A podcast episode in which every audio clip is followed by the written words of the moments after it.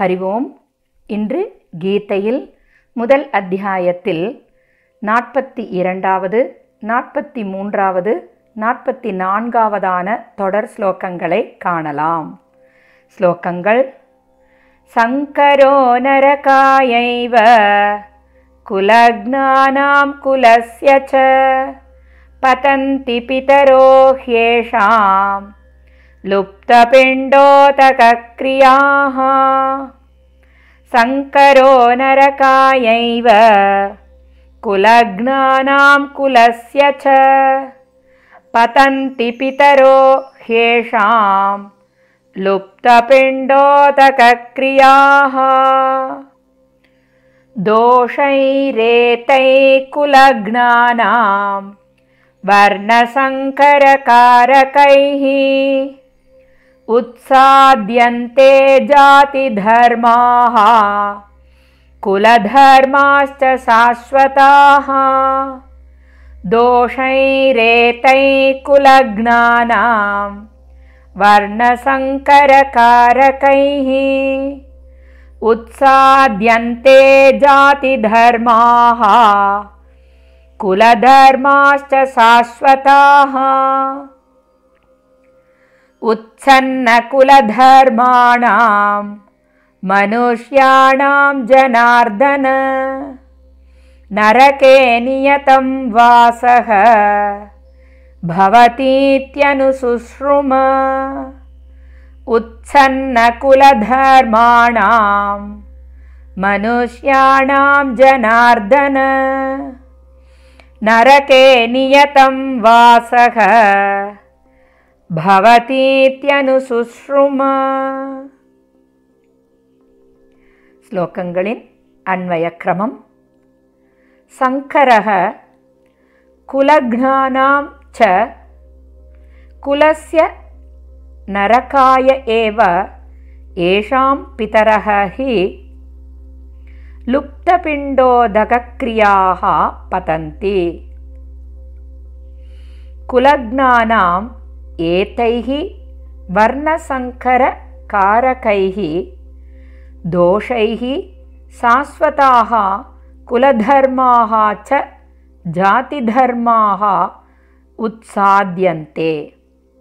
हे जनार्दन उत्सन्नकुलधर्माणां मनुष्याणाम् अनियतं नरके वासः भवति इति அனுசுஸ்ரும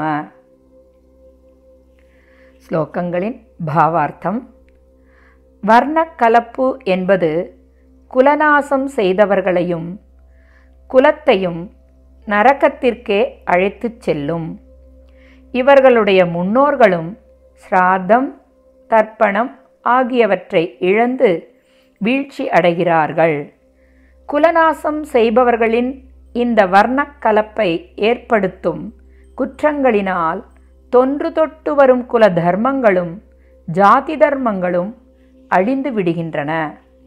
ஹே ஜனார்தனா குலதர்மங்கள் அழிந்த பிறகு அந்த மனிதர்களுக்கு நெடுங்காலம் நரகத்தில் இருக்கும் நிலை ஏற்படுகின்றது என்று நாம் கேள்விப்பட்டிருக்கின்றோம். ஸ்லோகத்தின் தாத்பரியம். போரினால் அதுவரை காக்கப்பட்டு வந்த தர்மம் அழிந்து வர்ணக்கலப்பு ஏற்படும் என்றும் இதனால் மக்கள் அடையும் கதியை இங்கு எடுத்து விளக்குகின்றார் அர்ஜுனர். இவ்வாறு போரின் விளைவால் ஆதரவற்ற பெண்கள் சீர்கேட்டிற்கு ஆளாக்கப்பட்டு அதன் மூலம் வர்ணக்கலப்பு ஏற்படுகின்றது.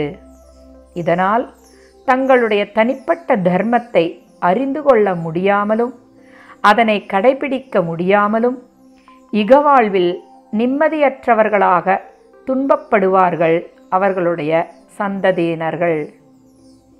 இதற்கு காரணமானவர்கள் நரகத்தை அடைவார்கள் என்றும் மேலும் அவரவர்களுடைய பித்ருக்கடன்களை தீர்க்க முடியாததால் பித்ருதோஷத்திற்கு ஆளாகுகிறார்கள் அவரவர்களின் தர்ம முறைப்படி தங்களின் மூதாதையர்களுக்கு பிண்டமும் நீர்க்கடனும் செலுத்த முடியாதவர்கள் ஆகின்றார்கள். மேலும் சிராத்தம் தர்ப்பணம் முதலியவை கிடைக்காததால் மூதாதையர்கள் தம் இடத்திலிருந்து வீழ்கின்றனர். இவ்வாறு பித்ருக்கள் சாபத்திற்கு ஆளாகின்றார்கள். வர்ணக்கலப்பினால் குலதர்மமும் ஜாதி தர்மமும் அறியாதவர்களாகி தங்கள் விருப்பு வெறுப்பின் அடிப்படையில் தங்களுடைய வாழ்க்கை முறையை நடத்துகின்றனர். விவேகம் இல்லாததால் அவர்கள் வாழ்க்கை துன்பம் நிறைந்ததாகின்றது. பகவான் மனிதனுக்கு விவேகம் என்னும் பகுத்தறிவை கொடுத்திருக்கின்றார். புதிய கர்மங்களை செய்ய உரிமையும் கொடுத்திருக்கின்றார். ஆகவே ஒரு செயலை செய்வதற்கும் செய்யாமல் இருப்பதற்கும் நல்ல முறையில் செய்வதற்கும் சலிப்புடன் செய்வதற்கும் அவன் சுதந்திரம் உள்ளவன் ஆகின்றான். ஆகவே மனிதன் எப்பொழுதும் விவேகத்துடன் சிந்தித்து கடமைகளை நிறைவேற்ற செயல்பட வேண்டியதாகின்றது. ஆனால் மனிதர்கள் சுகபோகங்களின் மோகம் கொண்டு விருப்பு வெறுப்புக்கு அடிமையாகி அதன் அடிப்படையில் செயல்கள் செய்கின்றனர். அப்படிப்பட்ட செயல்கள் சாஸ்திரத்திற்கும் குல தர்மத்திற்கும் விரோதமானதாக அமைகின்றது. இதன் விளைவால் இம்மையிலும் அவர்களுக்கு இகழ்ச்சி அவமானம் வெறுப்பு ஆகியவை ஏற்படுகின்றன. மேலும் நீண்ட கால நரக வாழ்க்கையை அடைவார்கள் என்று நமது மூதாதையர்களும் குலகுருக்களும் கூற கேட்டிருக்கின்றோம் என்று அர்ஜுனர் கூறுகின்றார். இவ்வாறு போரிலிருந்து பின்வாங்குவதற்கு பலவிதமான காரணங்களை பகவானிடம் குழப்பமான மனதுடன் அர்ஜுனர் கூறுகின்றார். மேலும் இதனால் தான் அடையும் நிலை என்ன என்பதனை அடுத்து வரும் இரண்டு ஸ்லோகங்களில் கூறுவதை நாளை காணலாம். ஸ்ரீ கிருஷ்ணம் வந்தே ஜகத்குரும். ஓம் தத் சத்.